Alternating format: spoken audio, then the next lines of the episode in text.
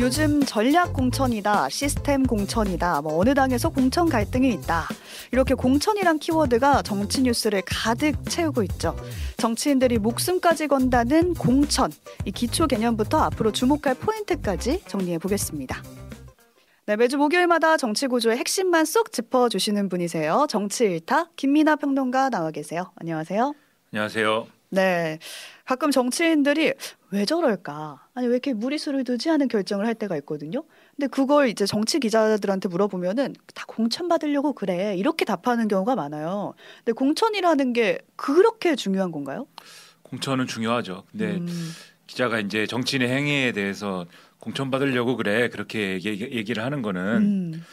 어 그 상당히 이제 좀 단순한 단순한 답변이죠. 음. 네. 배고프다고 했을 때 그럼 밥 먹어 이렇게 얘기하는 거나 똑같은 거죠. 네. 음. 그 기본적으로는 네. 뭐 정치인이 당연히 선거에 나가려면 당의 소속으로 소속으로 선거에 나가려면 공천을 받아야 되는 거고 선거 앞두고는 이제 그것을 자신의 어떤 앞으로의 계획에 넣고 움직이는 것은 또 당연한 거 아니겠습니까? 음. 그러니까 이제 모든 행위가 사실 공천을 염두에 두고 움직이는 건 맞는데 모든 인생의 모든 뭐 모든 선택지가 그것뿐인 거냐? 아. 그건 단순한 건데 목숨까지 걸 정도는 아닌가요?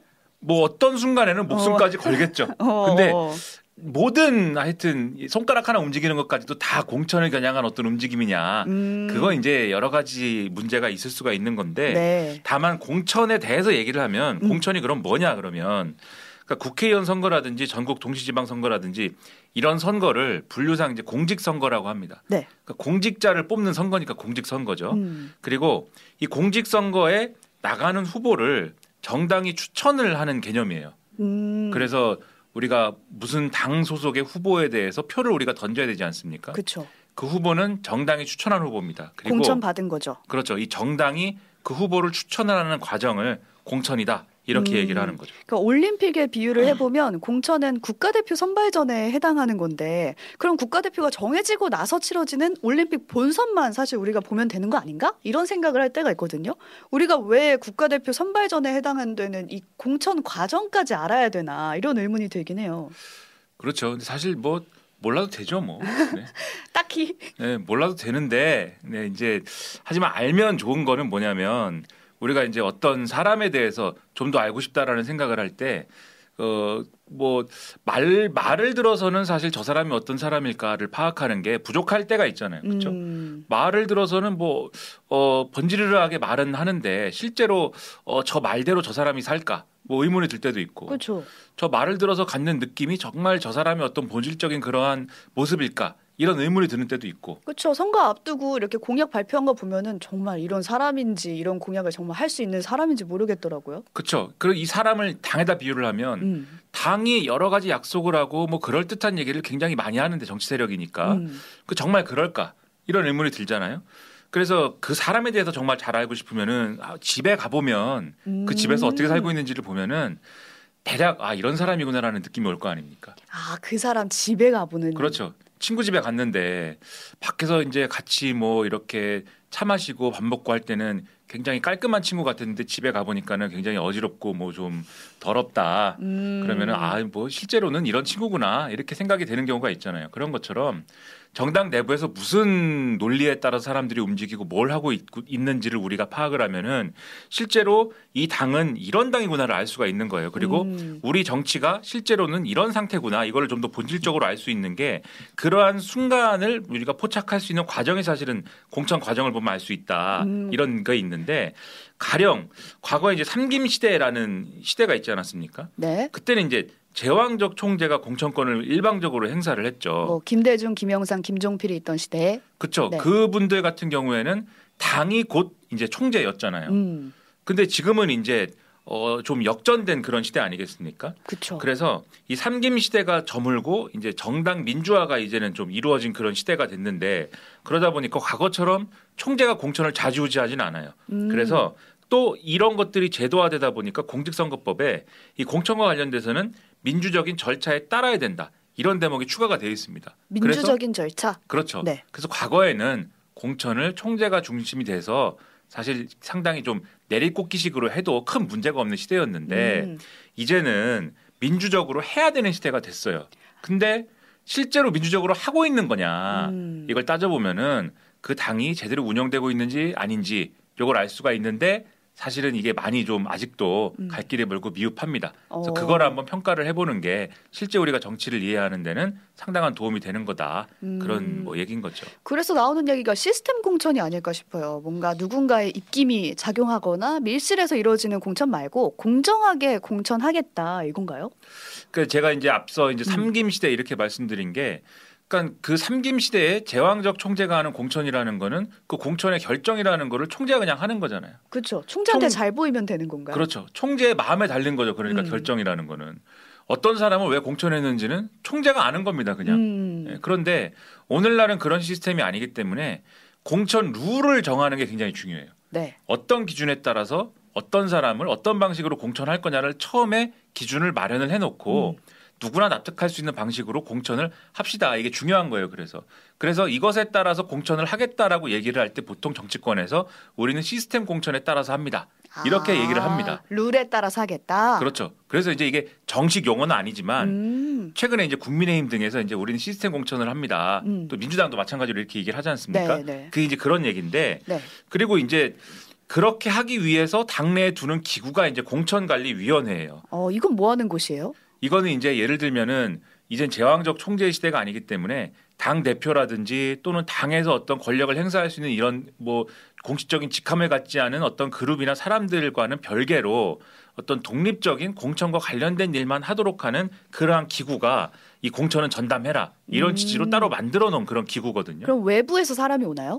그 보통은 이제 외부에서 이제 온 공정한 어떤 역할을 할 수 있는 사람을 공천관리위원장으로 모시고 음. 그다음에 그 밑에 이제 공천관리위원들이 구성이 되는데 이 중에는 외부에서 온 사람도 있고 내부 출신 사람도 있고 아. 이렇게 섞어서 구성을 하는 게 일반적이죠. 네네. 그래서 이제 공천관리위원장이 누구냐 이게 또 늘 화제가 되고 이 어떤 평가 기준이 되고 한데 네. 예를 들면 최근에 이제 언론에 나오는 여러 가지 평가를 보면은 국민의힘에서 지금 공천관리위원장 하는 정영환 교수의 경우에는 법조인 출신이거든요. 음. 그러다 보니까 아니 이것은 대통령도 법조인 출신, 검사 출신, 그 다음에 당 대표격인 비대위원장도 한동훈 어, 지금 비대위원장이지 않습니까? 그쵸. 검사 출신. 아니 근데 공천관리위원장도 또 법조인 출신이면은 좀 이상하다 이런 평가가 나오기도 하고. 음. 그다음에 민주당의 경우에는 이제 이 정당 정치라든가 이런 데 전문성이 있는 이명백 교수가 또 지금 이제 공천관리위원장인데 다소 색깔이 이제 이재명 대표에 가깝지 않나? 친명 인사 아. 닌가 이런 평가가 또 있어요. 네네. 그래서 공정하게 되겠어? 언론이 이제 이렇게 평가를 하거든요. 음. 그러니까 이런 식의 평가가 또 이루어지는 게 공천관리위원장에 대한 것이다. 이렇게 보시면 되겠고. 네. 경선은 또 뭔가요?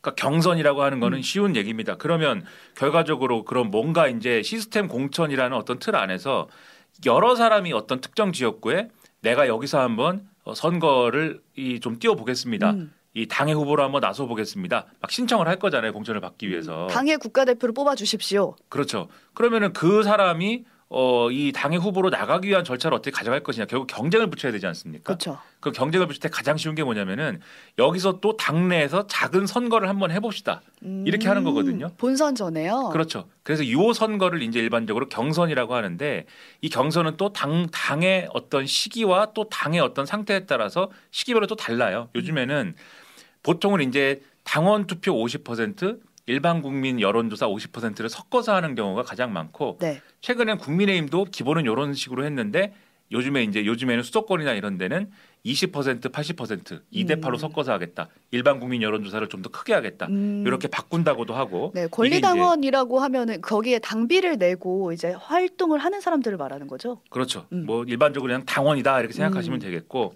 그다음에 이제 경선에 너무 많은 사람들이 또 이렇게 좀 응하다 보면은 중간에 또 걸러내야 되는 경우가 있지 않습니까? 아. 그때 컷오프다 이렇게 얘기를 하는 경우가 있는데 또 컷오프라고 할 때는 요런 용어 요런 용도로만 쓰지 않고 다른 용도로 쓰는 경우도 있어요.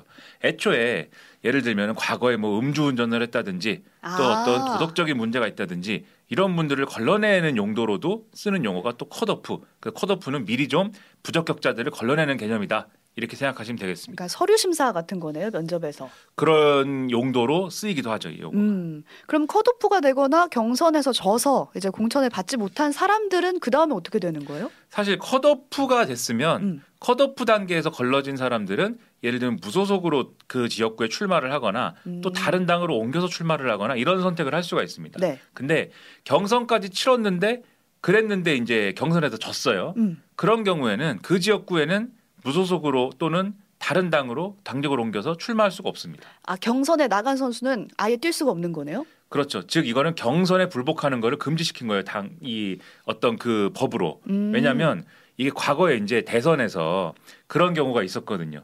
이인제 효과라고 그 이제 자당의 어떤 그 경선에서 패배를 했는데 그런데 그것에 불복을 해서 따로 나가서 차, 당을 차리고 어, 그 다음에 이제 대선 출마를 했어요. 아 경선을 치러서 졌는데 나가서 또 나간 거군요. 그래 그것이 근데 정치적으로 음. 굉장히 이제 정치적인 혼탁함을 이제 뭐 발생시켰다라고 해서 음. 큰 문제가 돼서 그렇게 하진 맙시다.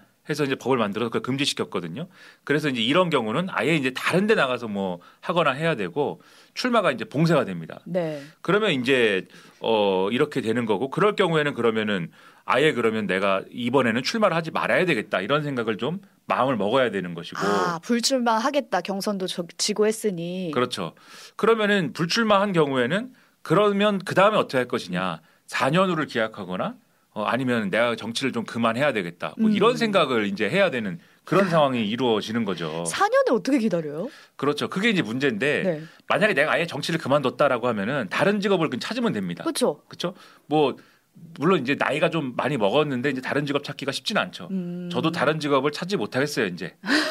갑자기요? 라디오 출연 말고는 네. 다른 직업이 어려워요 이제. 근데 하지만 4년 후에 다시 선거를 내가 치르겠다라는 마음 먹으면 다른 직업을 찾기도 어렵습니다 이거는. 어. 그러면 별다른 경제적인 대안이 없는 상태에서 그 지역에서 또 선거 준비를 위한 어떤 정치적 활동을 해나가야 되는 거예요. 음. 이거는 계속 이게 계속 돈은 돈대로 써야 되고 그러네요. 그렇죠. 이게 상당히 어려운 길입니다. 돈이 없으면 그것도 버틸 수가 없겠는데요, 4년을. 그렇죠. 이게 그래서 본인과 가족들에게는 네. 상당히 슬픈 일이거든요. 음. 정치인으로서는 굉장한 비애입니다. 이게 공천을 못 받는 게 보통 일이 아니에요. 이게. 그럼 4년 준비하는 동안 얻게 되는 그 직책이 당협위원장이라는 직책인가요? 그런 경우들이 있는데 그것도 이제 과정에서 여러 가지 일 때문에 음. 당협위원장이 안 되기도 하고 아 그래요? 그거 온갖, 되기도 힘들어요. 그게 온갖 일들이 일어납니다. 그게 그 얘기 다 하면은 눈물이 음. 막 떨어질 겁니다 여기서 지금. 네 슬픈 이야기였고 이제 정치인들이 공천에 왜 목숨을 거는지 이유를 좀 알 것 같은 게 어떻게든 당 명찰을 단 후보가 돼야 되는 거죠. 그래야지 당 차원의 선거 지원도 있을 거고 당선될 가능성도 높아지는 거니까. 근데 그게 아니라면 무소속 출마해서는 당선 가능성도 낮다. 그래서 공천 공천 하는 거다라는 말로 이제 이해가 됐는데요. 그러면 이제 공천 얘기를 좀 더 해볼게요. 공천 헌금을 주면서까지 공천을 요구하기도 한다고 하더라고요. 그게 이제 과거에는 거의 그게 이제 뭐 일반화된 룰이었던 것 같습니다. 음. 과거라는 게 이제 제왕적 총재 시절에는 공천 헌금을 내야 이제 공천을 받게 되고 그리고 제왕적 총재는 그것을 정치자금으로 관리하면서 열세 지역구에는 그걸로 이제 선거 자금을 지원한다든지 음. 이런 거를 이제 했거든요. 근데 이제 오늘날에는 이제 그거를 이제 어떤 당의 공식적인 결정으로 특별 당비를 선거에 나가게 된 사람들이 좀 특별 당비를 좀 더 내서 음. 좀 당의 선거 자금을 이제 좀 보탠다든지 이런 개념으로 됐고 과거처럼 네. 이제 뭐 헌금을 바쳐가지고 공천을 받고 이런 거는 이제 범죄 수준이 이제 된 거기 아, 때문에 아, 이제 안 되고 그러면 문제가 생기게 된 네네. 거죠. 그 다음에 이제 그런 제왕적 총재 시절이 좀 이제 지나갔기 때문에 지금은 경선을 이제 일반적으로 하지 않습니까? 음. 그래서 지금은 이제 뭐가 능력이냐면 경선에 참가하는 사람들을 많이 동원하는 게 마치 이제 능력이 된 것처럼 그런 이제 상황이 된 측면이 있어요. 네. 근데 요런 것도 사실은 지금 말씀드린 요런 부분도 좀 일정 부분은 지나가서 요즘에는 모바일이 많이 발달했기 때문에 음. 사람들이 또 자발적으로 많이 이 경선 과정에 참여를 하기도 합니다. 이 당원들이 음. 과거에는 좀 동원을 해야 많이 참여를 했다면은 네.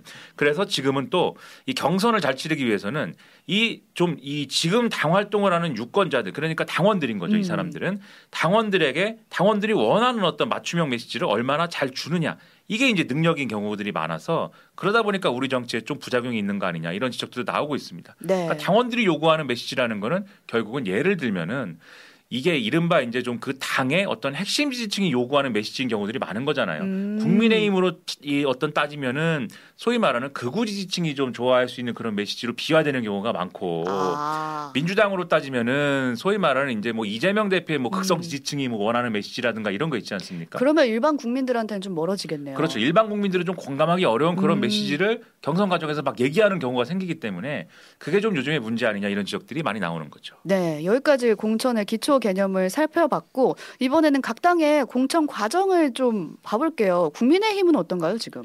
국민의힘에서 지금 최대 관심사는 지금 어쨌든 여당이기 때문에 여당은 힘이 아무래도 대통령한테 쏠릴 수밖에 없지 않습니까? 음. 이런 경우에는 국민의힘의 이런 상황에서는 아 대통령이 뭔가 이후에 국정 장악력을 높이기 위해서 또는 퇴임 후까지 뭔가 영향력을 행사하기 위해서 이런 경우에 자기 사람들을 국회에 많이 보내고 싶어 한다.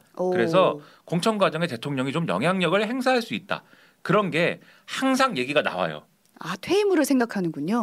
퇴임 후까지 좀 영향력을 유지하고 싶다. 음, 음, 이런 음. 것들이 항상 있어요. 네. 그래서 이제 그런 영향력을 좀 차단해야 된다. 이런 얘기가 항상 나오는데 이번 같은 경우에는 또 한동훈 비대위원장이 차기 대권 주자로 또 분류가 되지 않습니까? 그쵸. 그래서 차기 대권 주자가 또 공천에 영향력을 행사하는 경우에, 경우에는 대권을 또 이 좀 대권 주자로서의 영향력을 행사하기 위해서 또 자기 사람을 또 공천에 많이 집어넣고 싶을 것이다. 음. 이런 얘기들을 평론가 내지는 여의도 사람들이 많이 합니다.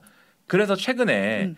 양측이 좀 갈등이 있었다 이런 얘기를 많이 했잖아요. 김경률 회계사 말하는 건가요? 김경률 회계사 문제로부터 시작돼 가지고 음. 이런 얘기들을 많이 했는데 그러다 보니까 지금은 일단 갈등을 봉합했지만 공천 문제를 둘러싸고 2차전이 또 일어날 거다. 음. 언론에서 이런 이 진단을 많이 하는데 제가 볼 때는 한동훈 비대위원장이 뭐 자기 사람을 꼽거나 이런 거라기보다는 결국은 음. 윤석열 대통령이 원하는 사람들을 공천을 할 것이냐 아니면은 그걸 좀 막는 쪽으로 가서 총선에서 이길 수 있는 어떤 경쟁력 위주의 공천을 할 것이냐 여기서 좀 갈등 구도가 벌어질 수도 있다. 음. 이게 좀 줄다리기가 되지 않을까 이런 얘기들이 나오고 있습니다. 네, 그 줄다리기 중에 지금 언급되는 인물이 김경률 위원이거든요. 전략 공천 논란이 있었는데 전략 공천이 뭔지도 한번 설명을 해주실까요? 앞서 이제 제가 음. 경선 말씀드리지 않았습니까? 그런데 모든 지역에서 이제 경선을 할 수도 있겠지만 어떤 지역의 경우에는 당의 전략에 따라서 음. 이 지역구에는 그게 이제 외부 영입 인사든지 아니면 당의 어떤 특별 한 어떤 인사가 있어서 이 지역에는 이 사람을 그냥 출마시키는 게 좋겠다라는 전략을 당이 세울 수도 있어요. 아, 그럼 경선을 안 하고? 그렇죠. 그런 오. 경우에는 이 지역은 따로 공천관리위원회에서 독자적인 어떤 판단을 해서 여기는 전략 공천을 합시다라고 결정하는 경우가 있습니다. 음. 그래서 그런 거는 나름대로의 고도의 판단과 어떤 합의가 있어야 이제 가능하겠죠. 그런데 지난번에 이제 김경률 비대위원이 문제가 된 거는 뭐냐면 그 지역구는 그 당시에는 전략 공천을 한다든지 이런 결정이 없는 상태였어요. 그런데 네. 한동훈 비대위원장이 공천관리위원장도 아니죠. 한동훈 비대위원장은 그쵸? 당 대표격인 인사인데 그 지역에 가서 나는 이 김경률 비대위원 비대위원이 이 지역에 출마를 할 겁니다라고 이제 소개를 해버린 거예요. 음. 문제는 그 지역구에 이미 또 난 여기서 한번 경선을 잘 치러봐야지라고 준비를 하고 있는 당협위원장이 있었다는 겁니다. 아, 그래서 준비 중인. 그렇죠. 이분 입장에서는 아니 그러면은 당 대표격 인사가 와가지고 이렇게 소개를 해버리면 공정한 경선이 되겠는가? 음. 그리고 혹시라도 당 대표격 인사인 한동훈 비대위원장이 이런 의향을 갖고 있다고 하면 김경률 비대위원을 여기다 출마를 시켜야겠다 이런 의향을 갖고 있다고 하면은 혹시 이 지역구가 전략공천 지역구가 돼서 나의 경선을 좀 치르고 싶은 그러한 기회가 애초에 좀 없어지는 거 아니냐. 이런 우려를 갖게 돼가지고 반발이 나오고 뭐 이런 거거든요. 아 그래서 대통령실에서 사천이다라는 얘기가 나왔군요. 그렇죠. 이 사천이 이제 지역 지역이 사천 경남 사천이 아니고 네 뭔가 이제 사적인 어떤 그러한 이유에 의한 공천이 이루어지는 거 아니냐라는 의미에서 사천이다 네. 뭐 이런 용어를 쓴 건데 이 지역구는 지금 어쨌든 공천 관리가 전략 공천을 할 수도 있는 지역구로 정해놔가지고 음. 이후에도 좀 논쟁의 어떤 여지가 남아있는 상태여서 네. 이것도 한번 이후에 지켜볼 필요가 있다 이렇게 말씀드리겠습니다. 네 여기까지 맥락 살펴봤습니다. 고맙습니다. 고맙습니다.